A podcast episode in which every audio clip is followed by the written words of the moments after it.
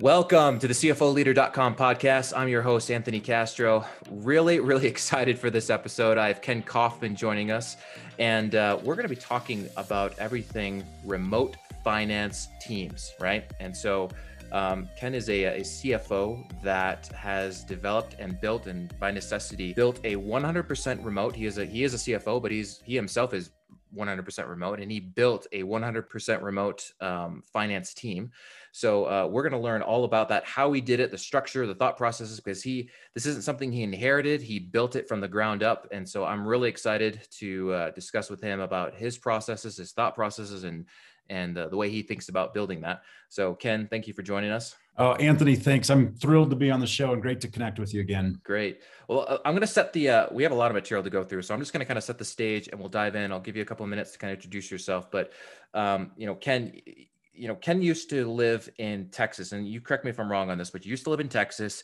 You had a local or primarily local finance team, right? And then circumstances in your life changed. You had to move to Utah.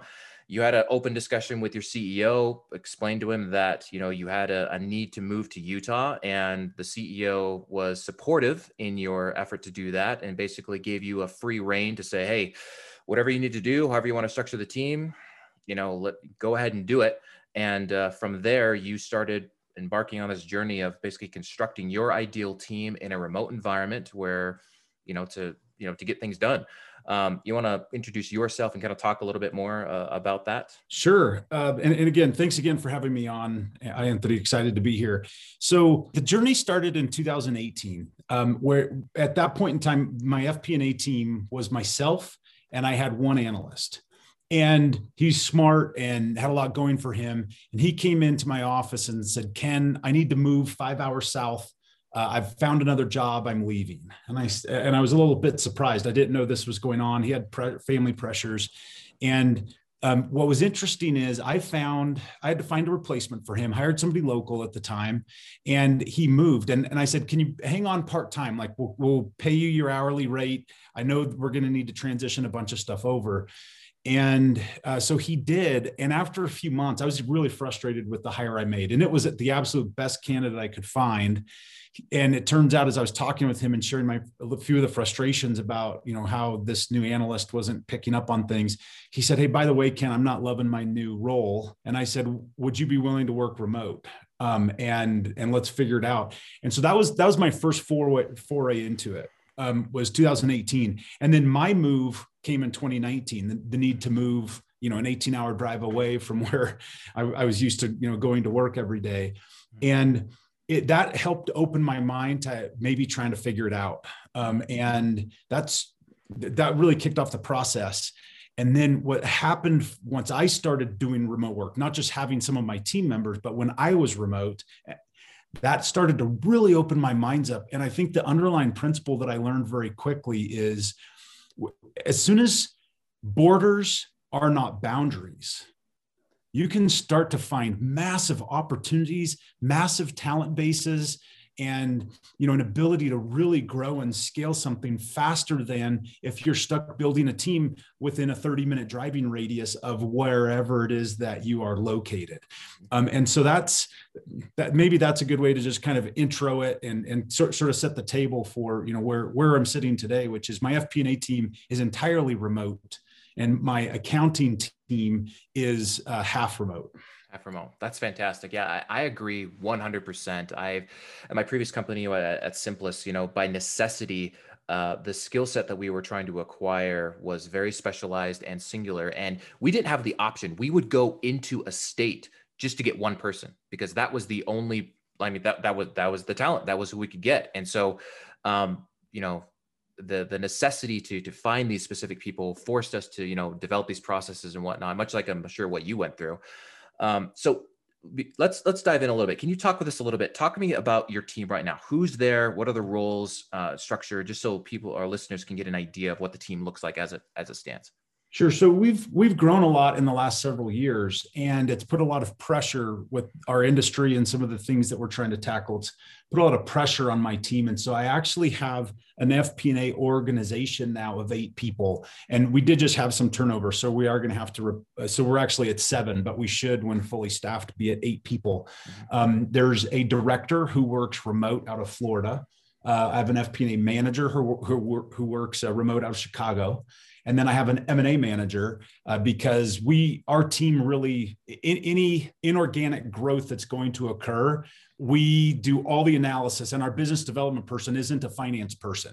Um, he's very good at building the relationships and getting people to the table to want to partner and do those things. And so on the fp&a side i have a full-time person that is just focused on all inorganic growth. Um, and then below that we have uh, five additional analysts. One of them actually is 100% about making things look beautiful, visualization, and just getting things to where it's end users who are not finance minded can consume information. So that's what my uh, the FP&A side of the house looks like.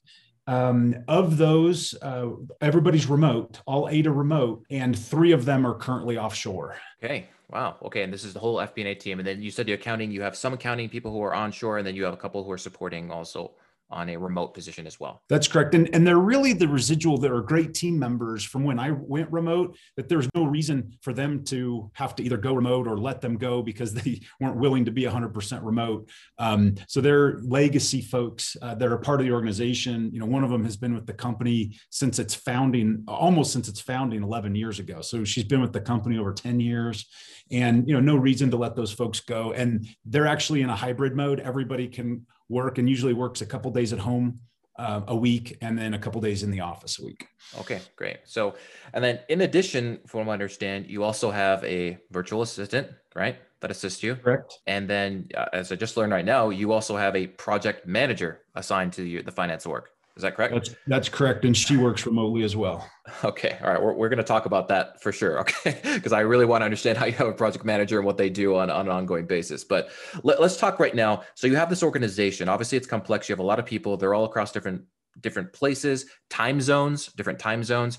So tell me, how do you manage your monthly close? How are you keeping everything organized right now? Yeah, so we use a project management platform called Monday.com, which mm-hmm. is much like an Asana or uh, maybe Trello would be a much watered down version, but it's a it's a basic project management um, platform. Right now, I'm, I'm not super thrilled with this. It's taking us about 12 business days to close, and I do. I, the team is now starting on uh, an objective, which my project manager is driving to get down to five days.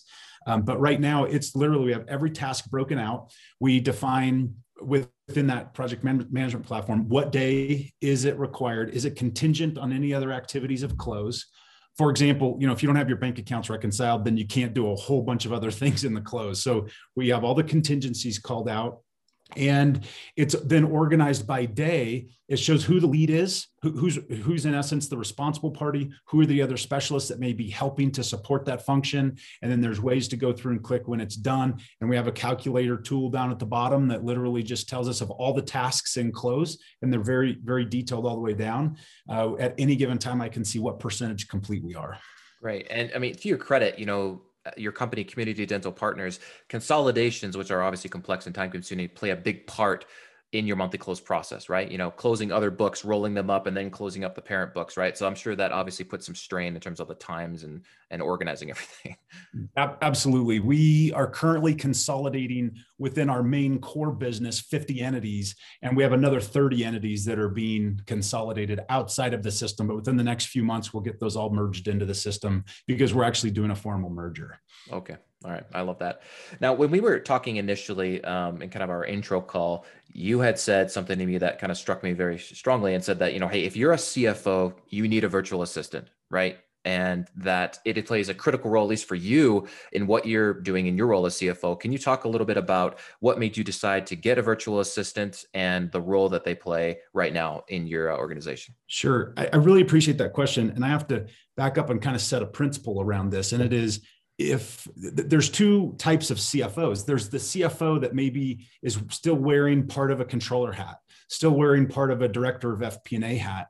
Um, the the assistant becomes more and more and more effective as you become a CFO that's relationship based, that's making connections in the industry, that is constantly having meetings and engaging with new folks, talking to the next set of private equity groups that want to understand our industry to potentially build relationships for future financing opportunities.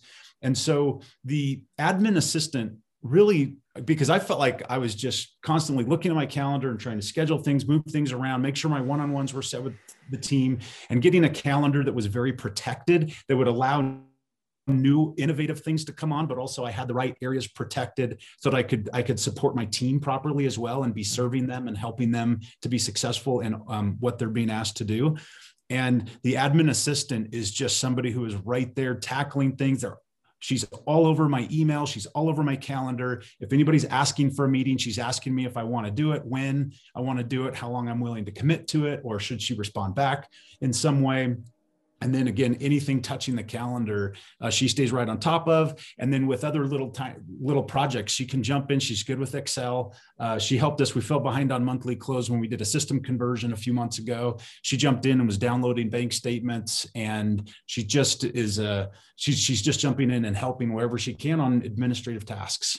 Okay, that sounds fantastic. Tell me, um, so I, I think that a lot of finance people suffer from this concept like I call you know financial guilt, right? You know, they see all the financial you know documents, they see you know the the performance of the company, and sometimes it's hard for finance people to spend money on their own departments, right? They they look at it say maybe the company's struggling or has a lofty goal that they're trying to achieve, and they think, well you know, hey, I, if I allocated dollars maybe more to the sales org or engineering or this or that, that would help the company achieve this. And I think a lot of, uh, I mean, I, I, know that I suffered with this, uh, especially at my last company. It's just that I felt guilty asking for help because I knew that there were other areas of the business that were struggling and needed assistance. And I'd always kind of felt that, you know, hey, they needed it more than I do, right? Um, but to your point, um, you know, by by spending this this this amount for your virtual assistant it has enabled you to spend more time on the business to not spend like you say managing a calendar and this and that. And it's allowed you to be more of a strategic leader in the organization to give what the company needs right? Um, as opposed to you know just you know you yourself having to do that and then not dedicating that that precious time to the business right? Is that kind of your, your thought on it? That's exactly right. And, and the reality is as soon as we start to have even a hint of feeling like we're being a martyr, mm-hmm. meaning, hey, I'm I'm taking one uh, t- taking a sword to the side for the team to, so that the rest of the team can be successful. We're actually starting to build up resentment and and we're hindering our ability to i think really um, to, to think effectively and to and to look at things fairly. Because that stuff ends up coming out at some point down the road. That's my first point. The second point is look you as a CFO are hired to be an executive of an organization. You need your head clear. You need to be thinking. It's just, in fact, it's a conversation my CEO and I have all the time. It's we need just empty space sometimes where we can think and ponder the really difficult problems we're trying to solve. Without that, you don't get there. And so, getting the right protection and support around you so that you can effectively do that. If you're not doing it, I think you're hurting the business worse than if you do. Because if you're on your A game, you're not chasing down a bunch of administrative stuff, and you're truly thinking about the business fate, how to grow, how to change, and how to how to drive you know um, higher profitability activities and projects. It's um, I just I, have seen the other side because I felt that way, like you said before, and I've seen and, and I feel what the other side's like, and it is so much more rewarding, and it's way better for the business than going down the martyr road or or building up resentments. Right. So let, let's say someone in the audience is, you know, believes you and say, all right, I want to get a virtual assistant. What what advice would you give them? Where do you look for a virtual assistant? And more specifically, if you were searching for a virtual assistant, how would you identify one that's actually going to work for you? Great question. I want to back up for just a minute to share a little bit more perspective. So, in 2019, when I went remote, and then we started looking at hiring other team members remote, and we started looking offshore, we looked at Africa and we looked at the Philippines specifically. And we're actually right now starting to look at some things in Mexico for another part of our business.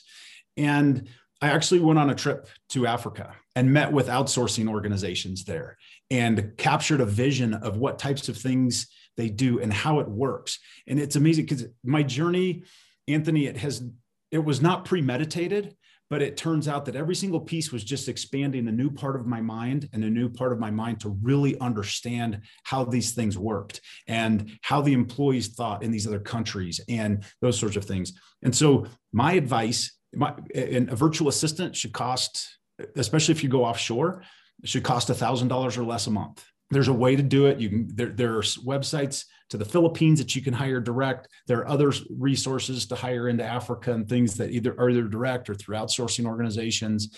Um, the, the main thing that you need more than anything else is somebody who will just be proactive. You're not going to hire somebody that knows debits and credits. You're not going to hire somebody that is going to understand what a monthly closing process is right away.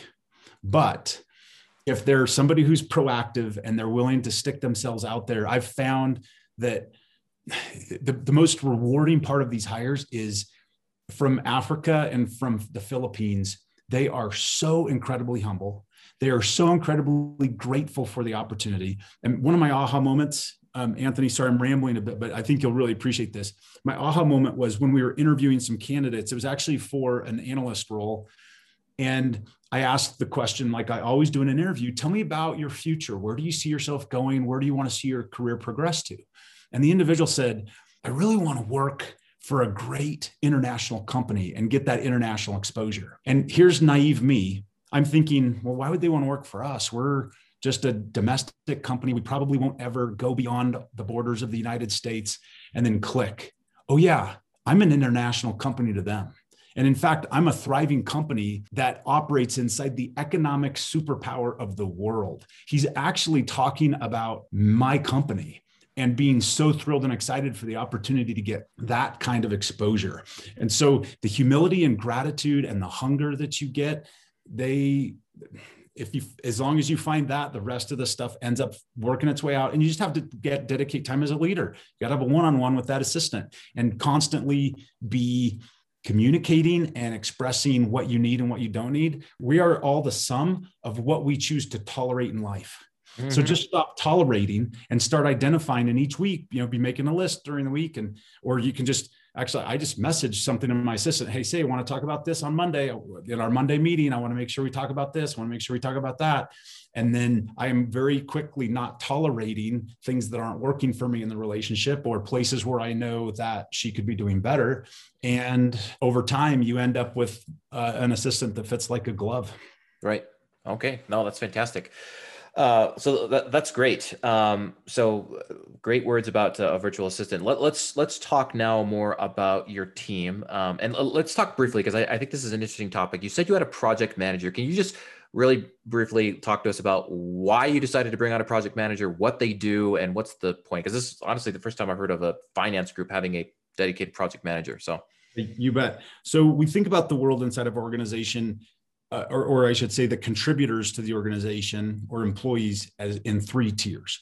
There are people who make it up, there are people who make it real, and then there are people who take the making it real or make it reoccurring and they keep it recurring, hmm. looking and seeing and need to be making things up.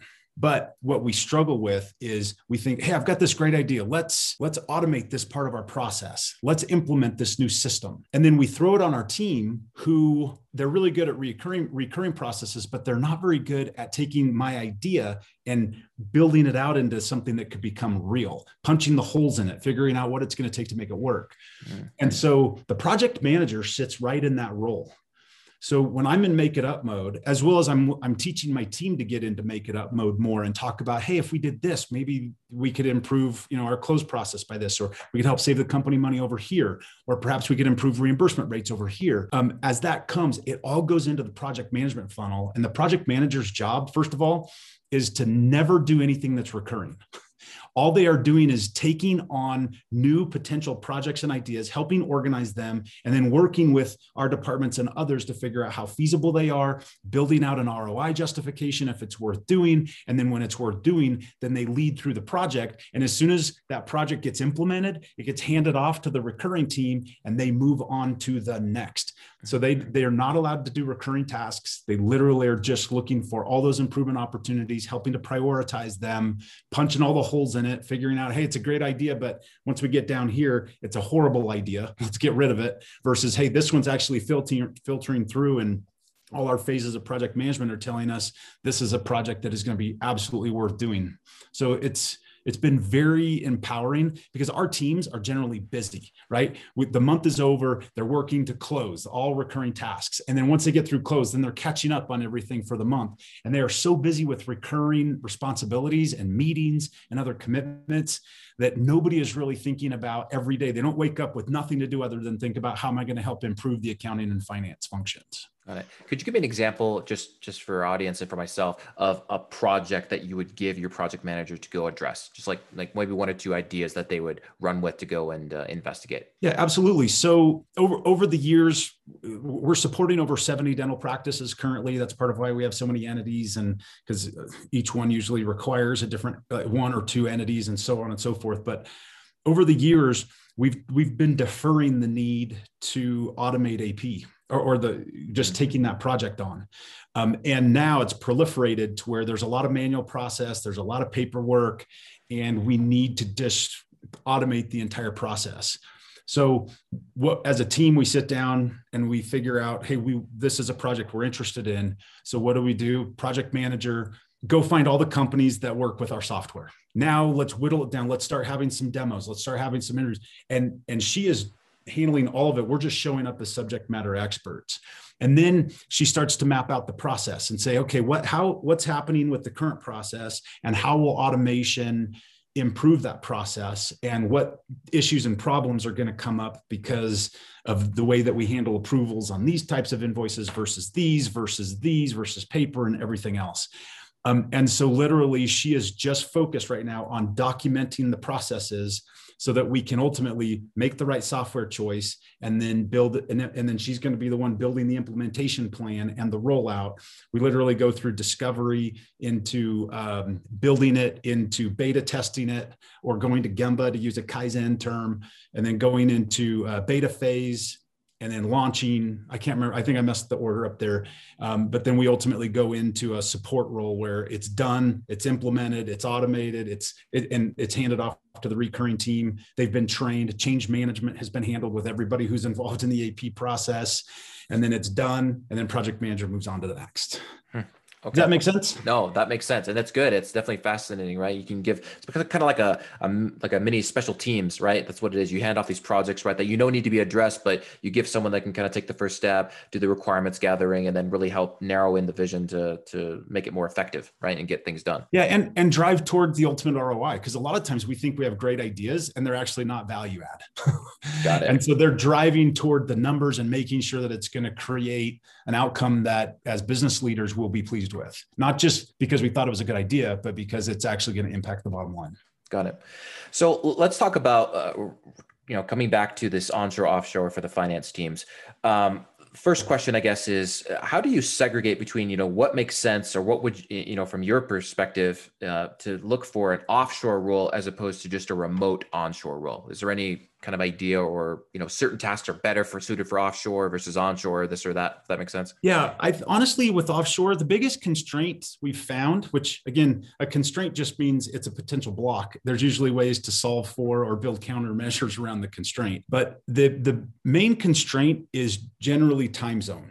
Mm-hmm. And so to the to the effect that you know in Africa for example based on the because I, I, work out of the central time zone central time zone they basically are staying in office till 11 p.m or, or 12 p.m to the end of our 4 or 5 p.m workday in central time zone. Mm-hmm. that's not horrible. Some of them actually love it. They love sleeping in the morning and having their morning times and then going to work uh, you know mid-afternoon um, and so a lot of them work the same hours. Some, however, don't love it. They'd rather work in the mornings. And so it takes a little discipline, but it's to think through hey, what are my functions in close and in the day to day process that just like software development? And I know, Anthony, you've got a ton of experience in, in this in this space, but what what could my US team be working on that at the end of the day they're handing off to the Africa or Zimbabwe team or India, you know, if you're doing the software mm-hmm. development stuff, that they could then kick off their little handoff meeting, they keep it going, and then you go to the next, um, and you just keep going through that cycle day over day and handing off from one team to the next. So, so there's that element, and then there's also the element of, you know, what are some functions? It just doesn't matter what time of day it happens. I, I don't care if bank recs get done,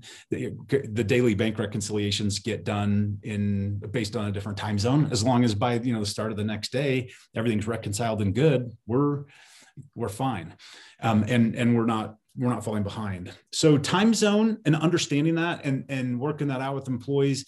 There's a little bit on the holidays because I mean, when I got into it, I, I realized quickly I want them to take their national holidays, not ours. Mm-hmm. They oh, they shouldn't have to take Thanksgiving in the U.S. off because they're just going to be sitting at home by themselves while the rest of their families work and friends are at work. Right. And so there's then making some accommodations around some of those important key holidays. And then the great thing is, is all my remote team that's offshore, they're all working on Thanksgiving while the rest of my team's at home. Like uh, it, we're, we're in constant activity mode. And if there's something that really needs to get done or focused on over the Thanksgiving holiday, then the remote teams, the offshore team is all over it and making sure that it's ready for us when we get back in on Monday. So it's, it's we really like it and it's been complimentary and we're using this in other parts of our business as well not just the accounting finance org. But we have revenue cycle billing um, compliance. We have a lot of other areas where we're getting support from these types of teams. So what you you've described that it's more of finding people who can accommodate the time schedule and then thinking strategically about you know what functions um, you know and, what is the the dependencies as you said of the different functions. What works better to be offshore versus onshore? I, i'm impressed that you didn't say anything about you know skill or anything it's just more about like what what is the cadence and what what um, job functions are better done at night versus the day and this and that did you have any problems or finding you know like a quality or like technical skills that you were looking for not at all my very first um, sort of not I wouldn't say senior level, but higher level hire was a controller. We hired from the country of Zimbabwe. He has two bachelor's in accounting degrees. He has a master's degree in accounting, and he worked for Deloitte and Touche for five years. He's honestly more qualified than I might be once once you add it all up. So that's that. It's it's amazing. Oh, and I was going to say one other constraint: when you go offshore, mm-hmm. you have the English issue, and if they speak yes. English are they understandable? And, and those sorts of things. And i found you know a lot of africa speaks the queen's english and there are some who speak it better than others. So you can weed weed through that or sort through what you're comfortable with in the interview process. Mm-hmm. but again my my uh, director of fp&a he says man all those people offshore they actually speak english way better than i do. So it. it's um, um, the, the language barrier is not it's not very existent especially in these countries where they're taught english like the philippines and, and most of africa Got it. What about um, uh, so the time zone? Going back to the time zone, um, do you require that your offshore team be available at least maybe let me at the twilight hours of your workday? Maybe it's early morning from you know eight to nine, or maybe at the end of the day from four to five, so that there's some overlap, so they can have some coordination meetings. Like, how do you manage that? Absolutely. At a minimum, we have that. At a maximum, they're working basically most of our working hours in the US. Okay, yeah, I know that. Like in the Philippines, for example, when we went down there, they had a culture all driven around. They they actually have laws there that protect employees, but they have you know like a night shift, a differential, and all that. But they there's tons of call centers down there. They're just there. There's a whole culture of working their night, which is our day right? And so i think that's that's that's interesting that you found people and you there has to be at least a minimum of some overlap to facilitate. Otherwise you're going to be on late night calls and all the time and your team's going to be working all the time. And so having that overlap i think is is obviously very important. Yeah, that's right. And then scheduling those important team meetings where you want all of them available, scheduling them within those windows is is really important just for team continuity. Mm-hmm. because like you know like anything else like you end up being friend becoming friends and uh, talking regularly and sharing the cat memes and the you know the different um, hey I, I, I went with my family to this really cool place this weekend. And and they're they're part of the team and they become like family just like you, you feel inside your organization when you just get close with your team. And so it's also important just for that human connection piece, because if they ultimately, if those offshore employees don't feel connected to your team, their, their engagement's going to suffer and you probably have a risk of turnover versus if they feel engaged and they feel like an important member of the team, big, big difference. Got it. Let's talk about equipment real quick. So for your remote onshore teams, do you you know provide equipment? Do you ship it out to them? Do you provide them like a stipend so they can buy their own? And how do you handle equipment with offshore? Do you expect them to have their own equipment? How does that work? Our it team if they're onshore the it team sends our equipment that's that's dialed up and ready to go. All they need to do is at their home they need to make sure they've got the internet and power to plug into. Um, for the offshore employees, in a couple of instances, we've gone through, um, they're kind of like quasi agencies um, where they charge us a marked up fee from what the employee gets and they're providing the equipment. And then in the instance where we're hiring direct, uh, they, they go and purchase their equipment. Um, and then our IT team has some things that they, some protocols they have to work through just for HIPAA compliance and things like that because we're in the, the healthcare world. Got it. Now, some you know people that haven't done this before may have some concerns is like well all right how am i going to pay these people are what are the I guess, nexus issues, if any, of me hiring these people, whether they're contractors or bring them on as employees. What advice do you have about structure, whether you know going through an agency or if you do hire someone direct? Are you just wiring someone money, you know, to compensate them, and just uh, how should you be thinking about that and getting better educated to understand what's the best structure and, and way to start this for your company? That's a great question and very relevant. I had all the same concerns trying to, to figure it out. What I found in my research is that if you're working with an agency, you can pay them directly. And most of them ha- end up setting up some type of an entity inside of the United States that you pay. And you're just paying them as a as a contracting firm, just like you know, if you hired any other group to, to do some sort of function for you. Um, we have had some success hiring offshore employees direct.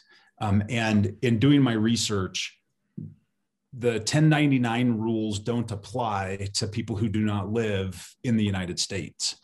And so we literally get their bank instructions, and once a month we are sending them a bank wire uh, for their the monthly cost or you know the monthly fee that's been negotiated, and then they have tax reporting depending on which country and which vicinity they're in. Um, but they they're responsible to report taxes um, on their side. When you say direct hire, just to be clear, you're hiring them as a contractor directly. These aren't employees, obviously, of your company. They're just contractors that you've contracted directly with, as opposed to going through an agency and paying the agency. That, that's exactly right. Yep, that's right. Okay, that's what I thought. And and they're offshore, meaning you know they're in the Philippines or in the Africa, in Africa or in Mexico, um, and that's the way it's handled. Okay when you do hire people, let's talk about onboarding and training. Um, you know, it's one thing when you can sit down with someone, you know, you got your, you know, your general ledger program over and you're sitting down going through things and pointing through things. Now that you're doing remote, obviously we're in the the the era of Zoom and whatnot. Any tips and advice for the onboarding process for a completely remote, I mean, someone you've never met personally, right? And facilitating that for your teams. Absolutely.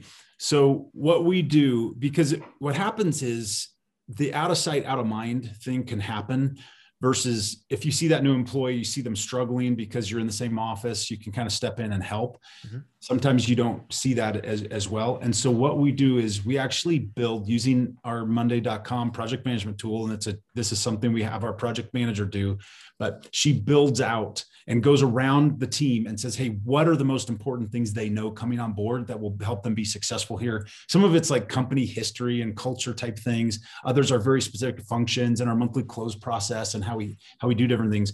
So we get that all documented, and then we assign different members of the team to sit with that new hire and train them on those elements. And so it creates some, you know, bonding and, and connection as well as accountability. And, you know, they sign off on each one of those items as, you know, the, the new employee or contractor agrees that, yeah, I've been trained on this and, and I get it and I understand it. Got it. So you create a comprehensive checklist and basically schedule of meetings to meet the team, over review certain topics that need to be offboarded, and then your project manager helps and assists, you know, getting all those scheduled, and they meet with all of them, make sure they got that, and that kind of helps um, meet all the team, plus also get the expertise, the necessary uh, data transfer from from person to person. Yep, that's exactly yep. right. Okay. Great. Uh, it, it, really invests the existing team members. It invests them in the success of the new team member, right? And drives those relationships. And uh, it, it I, I don't know that it's perfect, as if they were sitting next to each other, you know, one one desk next to another. Uh, but it's we've seemed to have covered a lot of ground and closed the gap at least significantly in um, you know them being halfway around the world versus in the next desk over. Great. Let's talk a little bit more specific of your meeting cadence because I think this is a key um, a key part to making this all work. Uh, tell me about like do you have daily stand-ups because I, I mean I, I imagine this you know you get this monday.com you got all your tasks and schedule and then when the, when the month starts everyone's got their marching orders they know what they're doing do you have how do you connect with your team on it do you have a cadence of i mm-hmm. guess one-on-ones is it a daily stand-up is there a recurring you know maybe hand off to the offshore team every single day where the onshore people are then communicating the needs that they need for how do you structure that from a meeting standpoint yeah so remembering that i'm not I, am no longer in the day-to-day details of everything. Mm-hmm. I'm not in a lot of those meetings. Right. Um, let me tell you a couple things that I do that I've I, we almost kind of accidentally fell into, but it's paid huge dividends, and it, has been a, a phenomenal um, outcome. I have a half hour scheduled every week with the entire FP&A team, and then a separate meeting with the entire accounting team, and it is called Catch Up with Ken accounting, catch up with Ken FP&A. And I show up and honestly, Anthony, sometimes I bring accounting jokes. Uh, so sometimes I'm coming to share so, some cool updates about an acquisition that we're about to do or about the the de novo that just opened last week and I'll bring some pictures to share with everybody on the team so they can get excited about the new dental practice that was just built that we're supporting and and how cool the setup is and and the pictures of the doctor and the staff. So um, that has turned into something that it has become sacred inside of our organization. I would never want to get rid of it, and the employees never want to get rid of it because we get together, we talk, we joke, we have fun, we share personal stories sometimes. Sometimes there's business updates. Um, we even with the FP&A team recently because we've just we've been building my FP&A team a year ago was was myself and the and, and one analyst and now I'm at eight so there's a lot of new hires there there's a lot of new things happening and um, we literally said hey let's let's do an assessment on like the most important qualities and attributes that we think would make somebody successful on our team. And we actually created this um, we, we took a, a, a google slides shared it with everybody and there were 10 columns and, and and their names were in you know marking each of the rows. And on their name they went through and they ranked themselves how they do at um, having a business partnering mindset for example. Um, where would they rank themselves in their excel skills? Where do they rank themselves in building narrative out of their analysis that the stakeholders really understand and get value from? And we just did this it was just a fun activity and then it was amazing because the team brought up like oh yeah i really want to learn more about this. Oh you know more about this. Hey can you maybe show me what you do on that? And then it helped me as a leader walk away and say wow there's some real training opportunities. I'm seeing a consistent deficiency across the board in a couple of different things.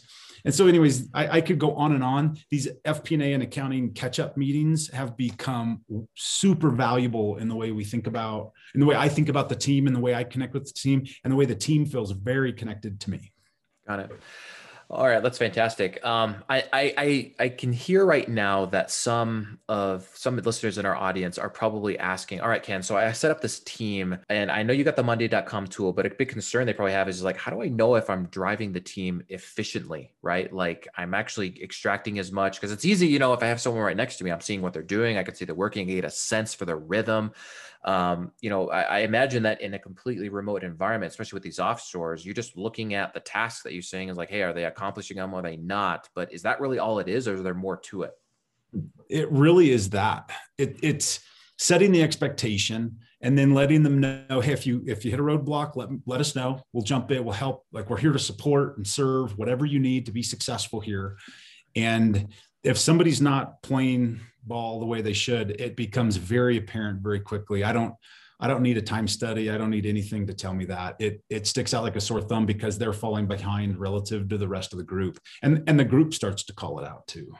Right. Okay. Right. So it's all and I love that. I love organizations that are based based on deliverables, right? You set clear expectations of what they're supposed to do, empower them with the resources and support that they need, and you just let them execute, right? There and there is the tracking software. You may know more about this than I do because I haven't used it. I've heard about it and I've seen it used in other organizations, but it'll take that screenshot every 15 minutes to prove yep. that they're not on YouTube, and yep. it'll make sure that they're logged in for a minimum of seven hours a day, mm-hmm. including like when they log, they have to log out for lunch and different things like that um, we just have not had the need because we have so much work to do and everybody is so slammed and busy.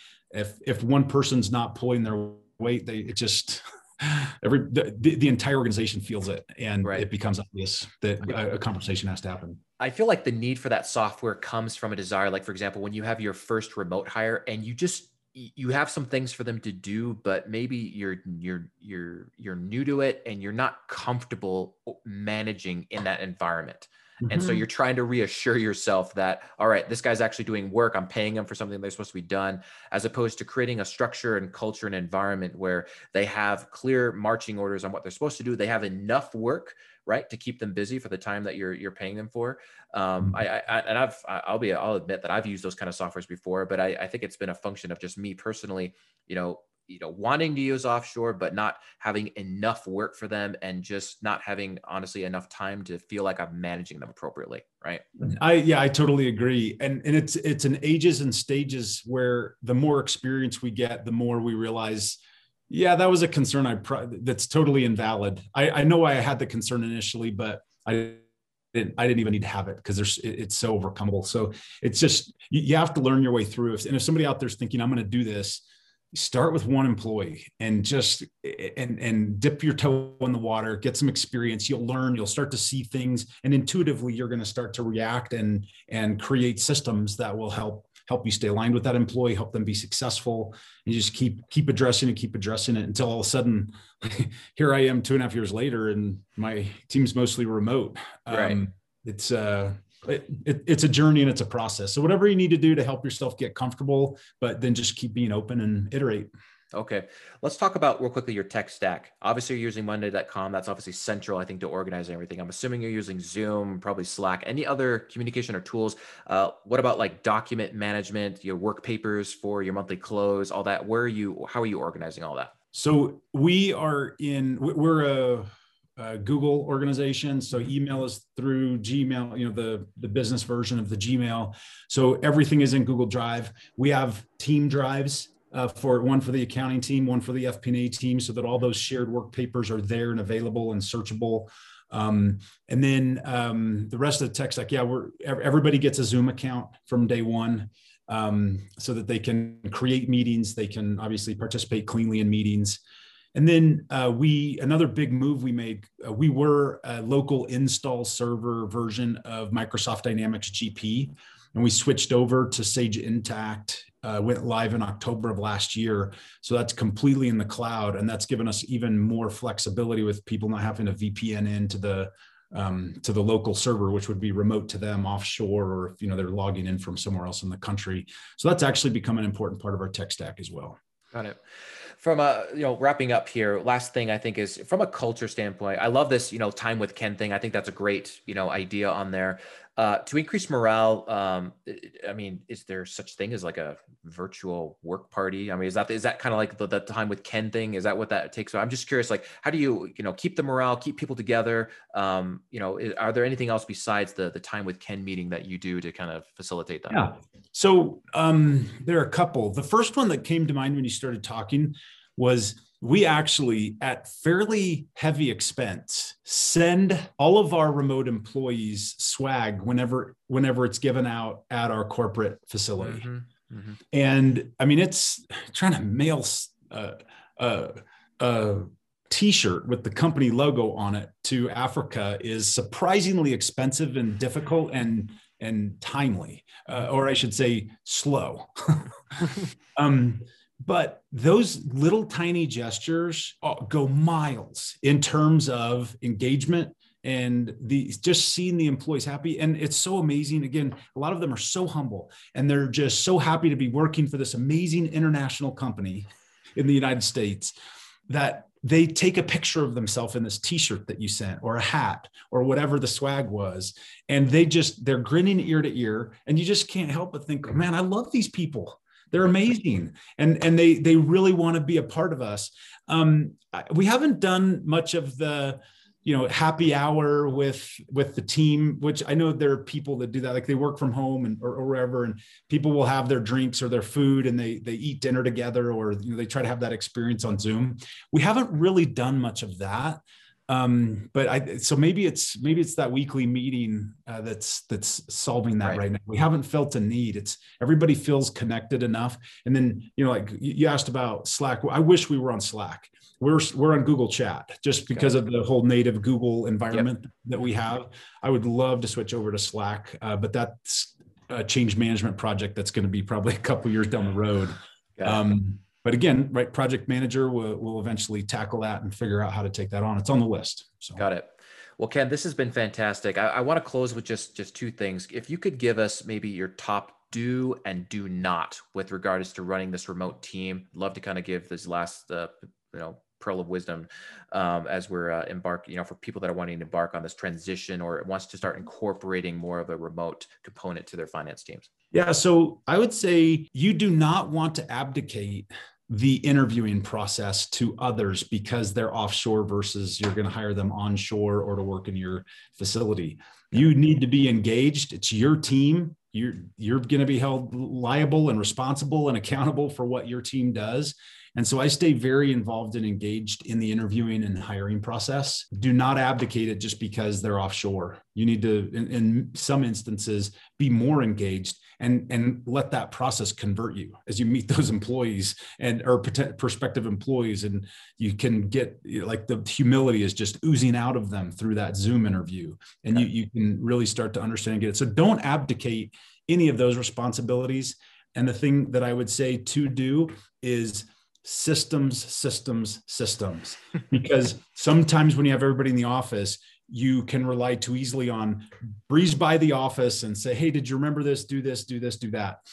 It just it doesn't work here or you're chatting constantly build your processes and build your systems and then watch your team execute. And then the funnest part is watch them start to figure out how to make your process and system better. Um, that I would say do that all day long and stay out, stay out of their way because they're gonna they're, they're gonna end up building a better system than you did. Got it.